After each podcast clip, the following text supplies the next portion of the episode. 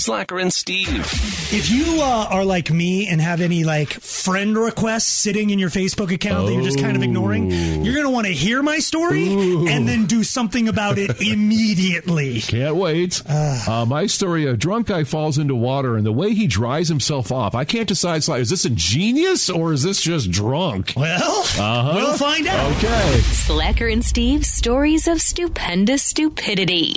Uh, there was a 54 year old fella. He was in a parking garage at Florida State University. Yeah, Florida. uh, apparently, we're not, not really sure what was going on. He was drunk. Um, someone had to call the popo. The popo shows up to administer to this 54 year old guy, this drunk guy. They noticed he was covered. Totally head to toe in fire extinguisher powder. And so the drunk guy was explaining to the popo, he, apparently he'd been drinking, he fell asleep, he fell in water, he woke up, he didn't want to be wet anymore. So he saw the fire extinguisher that oh, sprays out the dry powder, oh, and it basically it dried. He, he used the. yeah, fire extinguisher to dry off. Yes. It, I think it might work. well, right? because it's you're Yeah. you're gonna be drier. You're See, you're not gonna breathe.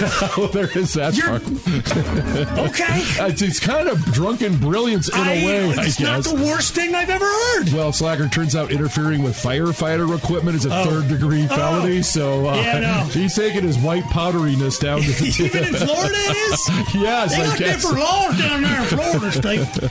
Uh, so I got a story out of Williston, North Dakota. Oh, that's my motherland. Well, apparently this fella uh, put out a Facebook request, friend request to one of his former coworkers. Oh, okay. They didn't respond. Didn't respond. By the way, I got about 400 friends because I don't use my Facebook. And so if you're one of those people just waiting in queue right now, I hear you. Just I wait hear you. long. Just let me get home tonight before. Anyway, he couldn't handle it anymore, so he went to the other person's house, broke the door down, went up to the coworker and said, "Accept my friend request, or I'm going to murder you." Holy crap! Uh, Did they, yeah. uh, They eventually um, called the police. Oh, they they had the security camera footage of him breaking in and making the threats. He is up on felony charges of burglary and terrorizing. A friend request. Yeah, so if you got any friend requests, you better. you might want to answer them. Those were all the stupid people we could find for today. Slacker and Steve. Weekday afternoons on Alice.